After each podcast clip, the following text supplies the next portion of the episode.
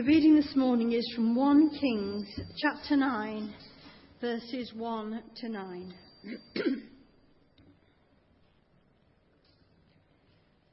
when Solomon had finished building the temple of the Lord and the royal palace, and had achieved all he had desired to do, the Lord appeared to him a second time.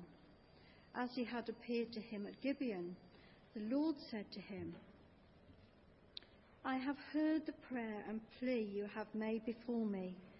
I have consecrated this temple, which you have built by putting my name there forever. My eyes and my heart will always be there. As for you, if you walk before me in integrity of heart and uprightness, as David your father did, and do all I command and observe my decrees and law, I will establish your royal throne over Israel forever, as I promised David your father when I said, You shall never fail to have a man on the throne of Israel. But if you or your sons turn away from me and do not observe the commands and decrees I have given you, and go off and serve other gods and worship them, then I will cut off Israel from the land I have given them, and will reject this temple I have consecrated for my name. Israel will then become a byword and an object of ridicule among the peoples. And though this temple is now imposing, all who pass by will be appalled and scoff and say, Why has the Lord done such a thing to this land and to the temple? People will answer, because they have forsaken the Lord their God, who brought their fathers out of Egypt and have embraced other gods, worshipping and serve, serving them. That is why the Lord brought all this disaster on them. This is the word of the Lord.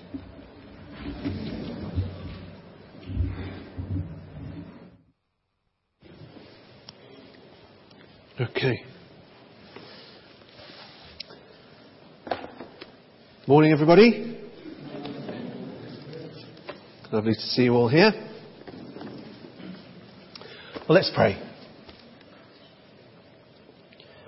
Lord, grant us the grace to desire you, and in desiring to seek your face, and that in seeking that we will find you and love you with our whole heart.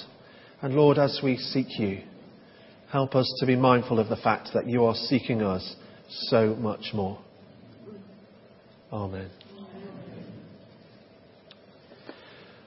Now, a friend of ours called David Weller, he's uh, at the moment, he's the vicar of Rio. There's a job title for you the vicar of Rio, the Anglican community in uh, Rio de Janeiro. And he's a very dear friend of ours, him and his wife Sue. And uh, David loves to travel. Okay? So he loves, he's been all over the world, but he particularly loves Africa. And he's had a lifelong dream of seeing a leopard in the wild whilst on safari. Okay, he's had this lifelong dream. And it's never been realized, or so he thought. He's got a photo in his dining room, and it's been there for years. And it's of an elephant. It's a fantastic photo. There, the elephant uh, that he displays proudly there, he took it whilst on safari. It's been there for years, like I say. And only when he went back to this photo years later and looked again closely to discover, he discovered something quite surprising, something he didn't expect to find. In the tree, in the background, something was hanging down. And it was a tail. And connected to this tail, you guessed it, was a leopard. Very much hidden in the branches of the tree, almost camouflaged fully. Incredible sight. He couldn't believe it. His lifelong dream had been realized years before he found that out. It was quite extraordinary. Something really surprised him. There was more to the picture, wasn't there? There was more to see. He was later to make a surprising discovery. I just hope David checks his church finances better than he does his photographs. That's all I can say about him. I have told him that. King Solomon, in our reading, we heard just, he might have been excused for thinking that he had a full picture, a complete picture of God and all that God expected from him and his people. After all, God had spoken to him clearly before when he began his reign as king. And that Bible passage referred to it, that this was the second encounter he had. So, like all good films, let's go back, shall we? And let's hear about the first encounter. What was the first encounter? Because this is really key to understanding the whole picture. At Gibeon, the Lord appeared to Solomon during the night in a dream, and God said, Ask for whatever you want me to give you. Solomon answered, You've shown me great kindness and kindness to my father David, because he was faithful to you and righteous and upright in heart. You've continued this great kindness to him and have given him a son to sit on his throne this very day. Now, O Lord my God, you've made your servant king in place of my father David, but I am only a little child and do not know how to carry out my duties. Your servant is here among the people you have chosen, a great people, too numerous to count or number. So give your servant a discerning heart to govern your people and to distinguish between right and wrong. For who is able to govern this great people of yours? The Lord was pleased that Solomon had asked for this. So God said to him, Since you've asked for this, and not for long life or wealth for yourself, nor have asked for the death of your enemies, but for discernment in administering justice, I will do for you what you've asked. I'll give you a wise and discerning heart, so that there will never have been anyone like you, nor will there be, nor will there ever be. Moreover, I'll give you what you've not asked for, both riches and honour, so that in your lifetime you will have no equal among kings. And so that was the first encounter. You can read that. Go home and read that. 1 Kings chapter 3. It's there for you to discover. So, when Solomon starts out as king then, as we heard, following in his father King David's footsteps, God appears to him. And we heard God do two things for Solomon on that first occasion. So, in that first encounter, firstly, he gives Solomon permission to ask for what he really felt he needed. He gave him permission to seek God for the resources required to live the life God had always intended him to live. 1 Kings 3 verse 5, we heard it, didn't we? And God said, ask for whatever you want me to give you. Wow, what an open phrase Ask for whatever you want me to give you. If we do as Solomon was encouraged to do by God, then we can ask, feel free to ask for whatever you want from life. Individually, this means thinking about the direction our life is headed, our calling to serve God through our work, our retirement, our relationships, and our leisure time. The way that we encourage and build up the church here in this community. What do we want from life? How are we going to find meaning and purpose? But of course, if this is true for individuals, then it's also true for us as a community. What direction is our church life heading? What is our calling collectively to serve God? What is the vision God is asking us to fulfill? How will we find meaning and purpose as a community in this place at this time? And God asks us to do something very important, I feel. To search our hearts in order to discover the desires, the hopes, the longings, the ideas, and the inspiration he placed there. That's what he did for Solomon. And that's why he was so delighted with Solomon. Because Solomon didn't ask for all sorts of things that he could have done, which had absolutely nothing to do with what God wanted. He searched his heart and found what God had placed there, the desires that really were in line with God's if you look closely enough, says God, you'll find my heart in yours. Even if you aren't comfortable with it, deep down you know what you need to be doing. You know what you ought to be doing with life as individuals and as a church. Go with your gut instinct. Don't settle for second best. Don't take the easy option. What is it that you really want from life? Quite a few years ago, now about eight or nine years ago, Kate and I lived in Nottingham. And Kate was training for ordained ministry. And we were coming towards the end of that. And uh, I began to sense a real clear uh, calling that, that God expected more from me and He wanted something different and something new. And I remember on one occasion I dropped Kate off early one morning at St John's College where she was studying and training. And as I drove away, I really felt God got hold of me in a way that uh, he, he'd not done before. And, i and I began to search my heart, and I just knew that He wanted me to be a leader in His church. There was just no way of avoiding it. Deep down, I knew what it was. And for you, that might be something very different. You may know what it already, already is. You may have been living out that purpose for many years now. Or you might just be sensing that actually there is something that I know deep down God is asking of me and He wants me to do. Take courage, like Solomon. So, having asked what it is that Solomon really wants, God does a second thing for him. No, sorry, Abigail, just stick with the first one for now. That's it. Secondly, God gives a generous gift. He's a lavish and generous giver of gifts. He's going to give all that's needed for life.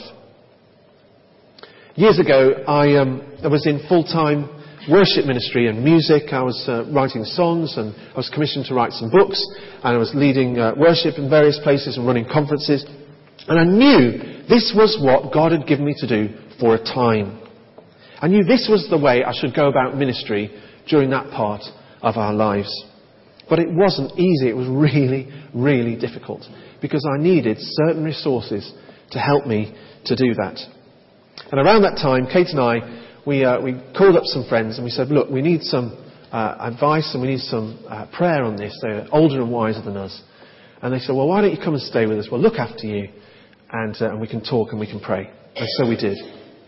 And I remember our friend Philip, um, we went into the garden and he was watering his roses, very particular about his roses, he's got a beautiful rose garden. And uh, he said to me, Tim, what is it that you really want to be doing? And so I told him, I remember telling him. And then he said, So what is it that you really need? Well, one thing I desperately needed to do my music and to go about travelling around was an electric piano. I really needed one, very desperately. And so I told him that too. And the next morning, over breakfast, they gave uh, me a cheque. It was big enough to buy the best piano on the market. And not just the best piano on the market, all the accessories I needed, like a case and a pedal and a stand, to go along with it. How kind. It was ultra kind, wasn't it? If any of you would like to have a chat with me over coffee and ask me what I really want at the moment. I'm only joking. But it was, it was super kindness. But what our friend Philip did for me is what God was doing for Solomon and therefore will do for each of us too. He's asking us to be sure about what we want from life and to ask for what we really need to make that happen. The resources to make it a reality. His promise is certain. When you realize what you should be doing, I'm going to give you all that you need because I'm a generous, I'm a lavish giver of gifts. I'm going to surprise you. I'm going to take your breath away with what I'm going to give you. That's what the Lord says. So, what is your life's vision? What do you want deep down? What has God placed in your heart? Be honest with yourself. Be honest with other people. Be honest with your home group or your friends or your prayer partners, whoever you've got who you can trust.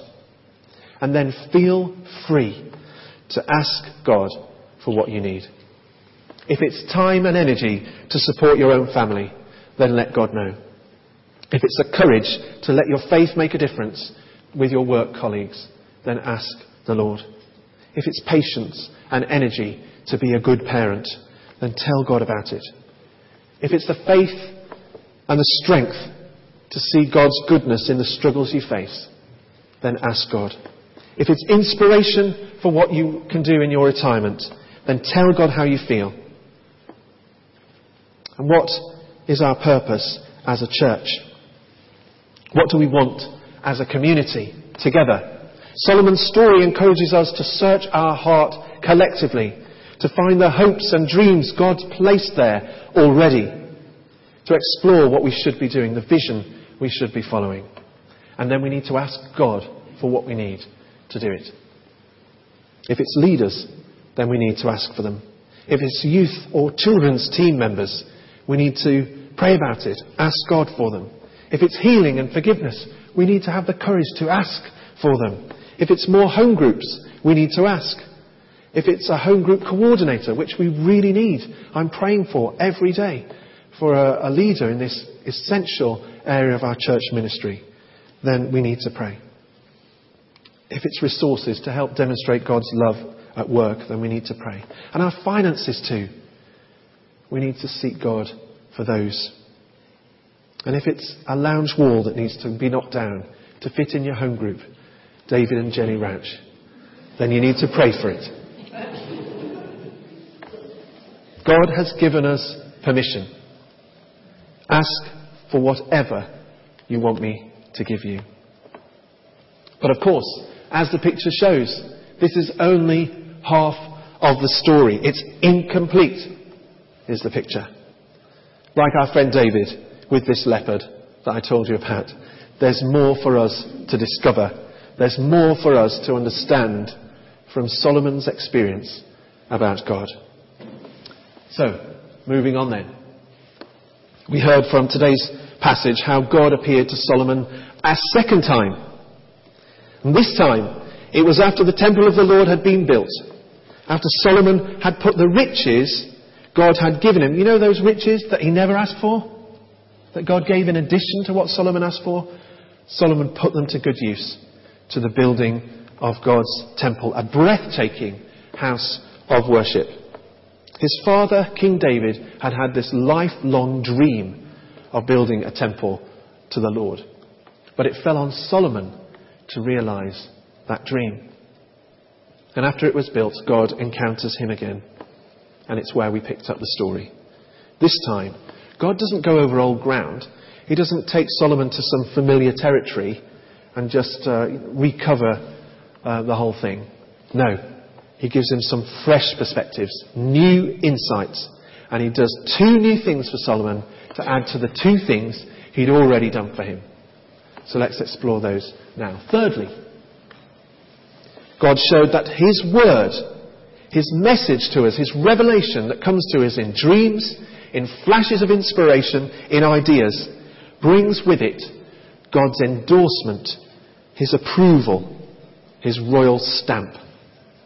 By helping us find our purpose as individuals and a church, and giving us the resources to make it a reality, God takes us seriously. He claims us, and He marks us and all that we do with His name. Our lives and the things we do carry the mark of God's name with us. God told Solomon, didn't he? I've consecrated this temple by putting my name there forever. Imagine a, a really gifted silversmith and they make a beautiful chalice and they stamp it with the royal name. It's a similar thing God shows to Solomon and us too. That the mark of his name, his royal stamp, is on our lives and all that we achieve for him. God's mark, God's royal stamp, is on this building, is on all of us, all that we've ever done for him, and all that we will do in the future. And rest assured that as we explore our purpose together as a church through our vision, the mark of the Lord's name will be on all of that too. It's an incredible thought, but I tell you what, as I've thought about it, the implications are immense. It's not something that we can take casually or lightly. Remembering that the mark of God's name rests on us and all that we're about, I pray, will inspire us to remember why we do what we do and how we go about it. I hope it will remind us as we go about engaging with each other that we carry the Lord's name with us. Are, to, are we to be critical or are we to honour the Lord? Are we to be harsh or are we to honour the name of the Lord that we carry with us? It's really a quite challenging thought. Carrying the name of the Lord with us will hopefully inspire us to do things in ways that honour and respect His name wherever we go, whatever we do. I also hope that it will help us not to take the faith God has put in us for granted and to constantly remember that He gives us purpose and the resources to fulfill it because He believes in us, because He takes us seriously. And so, if that was the third thing that uh, God did for Solomon, then there's even more. There's a fourth thing.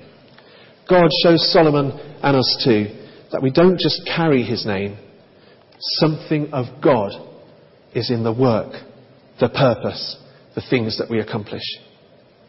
Like a parent. I know often as parents we see the bad things that we've given our children, don't we? Like Kate and I often see, you know, the frustration, the way we show frustration. Our children show it, don't they? And, but sometimes we see a glimmer of hope. You know, like, um, uh, you know, our love for music, and the children love music. And obviously my gift for dancing, Heather, you know, has taken after me. And, but you know, something of who we are as parents, our children take on those things, don't they? And in a similar way, God can be seen in all that we are and all that we do. God can be seen. God told Solomon after the building of the temple that my eyes and my heart will always be there. What an amazing thought when you found your God given, inspired purpose in life as individuals and the church, and made that a reality with all the good things I've given you, I will be present in them. I will dwell in them. I'll be watching over you. You'll be able to connect with my heart, my love for you and the world, my heart's desire for the place where you live.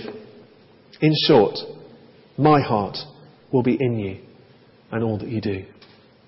And as long as we keep in step as a church with God's heart, as he told Solomon, our future is promising and it's bright and it's hopeful.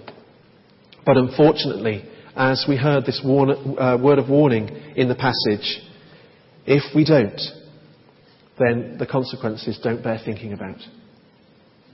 I, for one, want my own life and the life of our church here to be known for its integrity of heart, for its uprightness.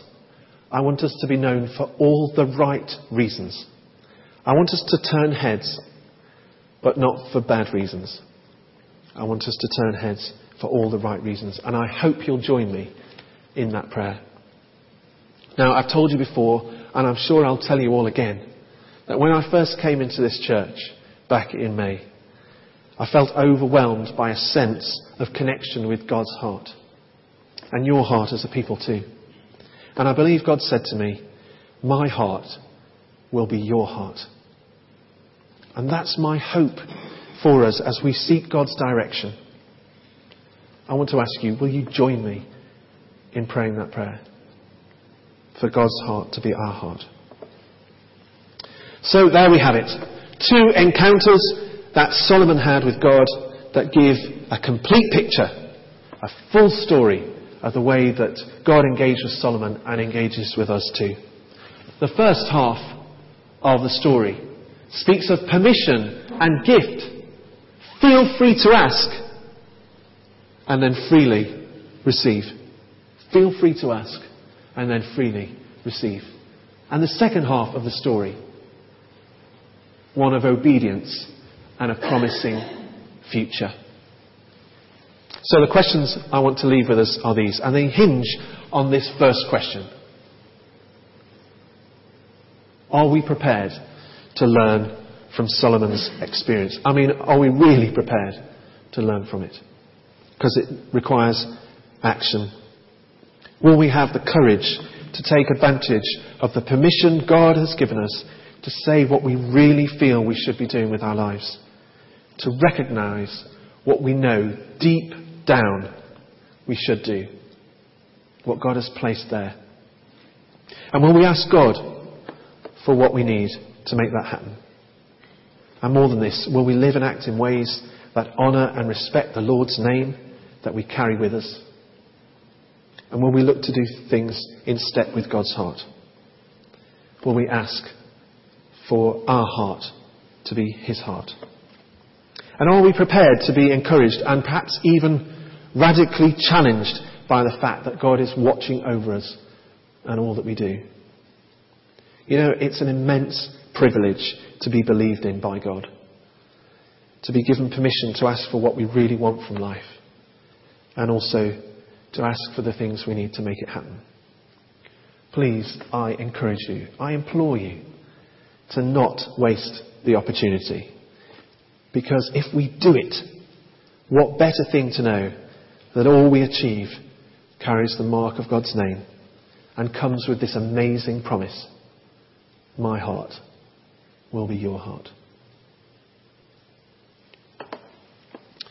Now, uh, I'm going to sing us a song. Might not have expected that, but it's a day when we get more than we expect. And uh, this song I, I, wrote about eight or nine years ago. It was published around about then. And uh, it's called I'm Coming Back to You, My Father.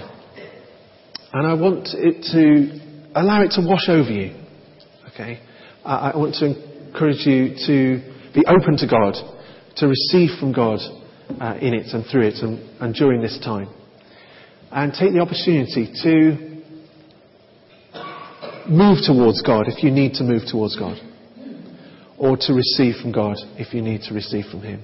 All the good things that He wants to lavish on you through the goodness of His grace. So let's do that as we sing. Oh, as I sing, even. Just need a bit of water.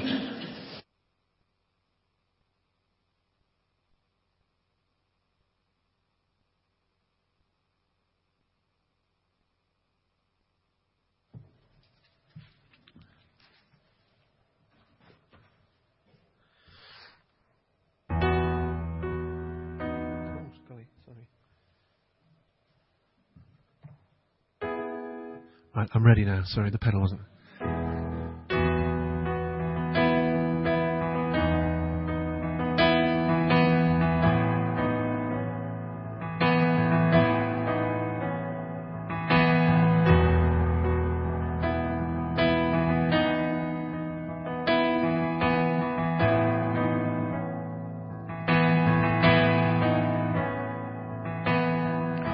I'm coming back to you, my Father.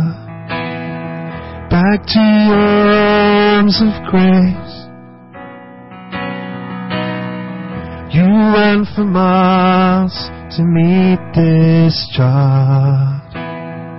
Returning from the wilderness. Your open arms will hold me now to welcome home the one you lost. Nothing I do can make you love me more. And you will never love me any less. Cause Father, when you draw me close, I see a vision of the cross. Your loving arms outstretched for me.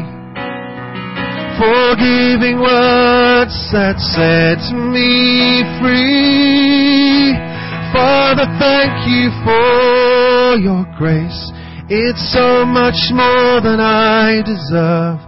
Father, thank you for your grace.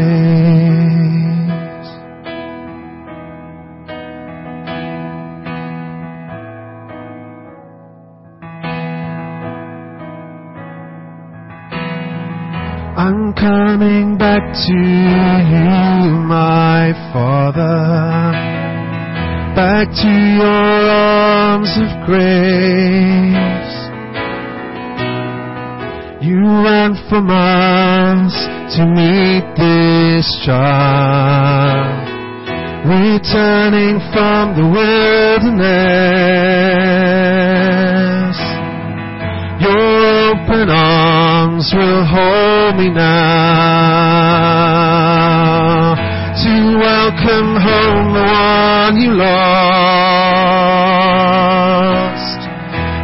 Nothing I do can make you love me more. And you will never love me any less. Cause Father, when you draw me close, I see a vision of the cross. Your loving arms outstretched for me. Forgiving words that set me free. Father, thank you for your grace. It's so much more than I deserve. Father, thank you for your thank you for your thank you for your grace.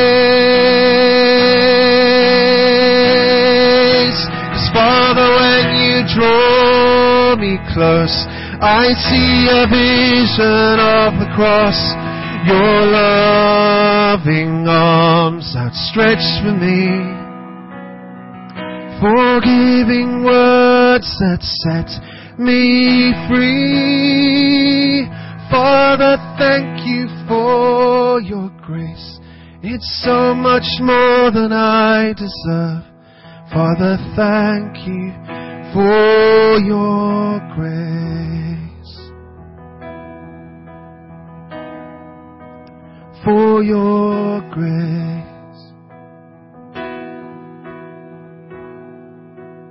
for your grace.